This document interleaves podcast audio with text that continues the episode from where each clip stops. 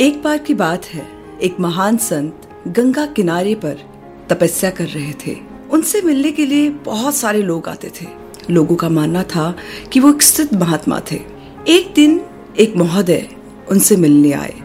वो दूर से देख रहे थे कि वो तपस्या में लीन है। उन्होंने सोचा कि कुछ देर प्रतीक्षा करें, उसके बाद ऋषि से बात करें। वो बैठ गए और ऋषि को देखने लगे।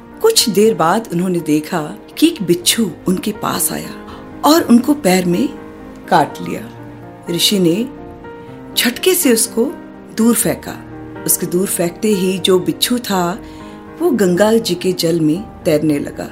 तब ऋषि ने उसकी जान बचाते हुए उसे रेत पे वापस रख दिया और फिर से अपनी तपस्या में लीन हो गए। और ऐसा ही दो तीन बार फिर से हुआ। और जो महोदय उनसे मिलने आए थे, वो दूर से ये नज़ारा देख रहे थे और अचरज में थे कि आखिर इस तुच्छ प्राणी को ऋषि बार बार बचा रहे हैं और बार बार डंक खा रहे हैं, लेकिन कोई प्रतिक्रिया नहीं दे रहे। आखिरकार हार कर वो ऋषि के पास गए और उनसे पूछा कि, हे महात्मा, आप जो ये बिच्छू की बार बार जान बचा रहे हैं और बिच्छू जो आपको बार बार डंक मार रहा है तो आप इस बिच्छू की जान बचा क्यों रहे हैं?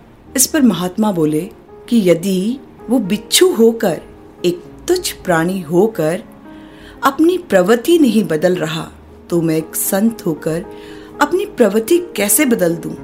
जो आए थे महोदय, उनको ये बात भली भांति समझ आ गई। उनके जो मन में प्रश्न उभर रहे थे, शायद उनको जवाब मिल चुका था। उन्होंने ऋषि को प्रणाम किया और आशीर्वाद लेकर चले गए। कहानी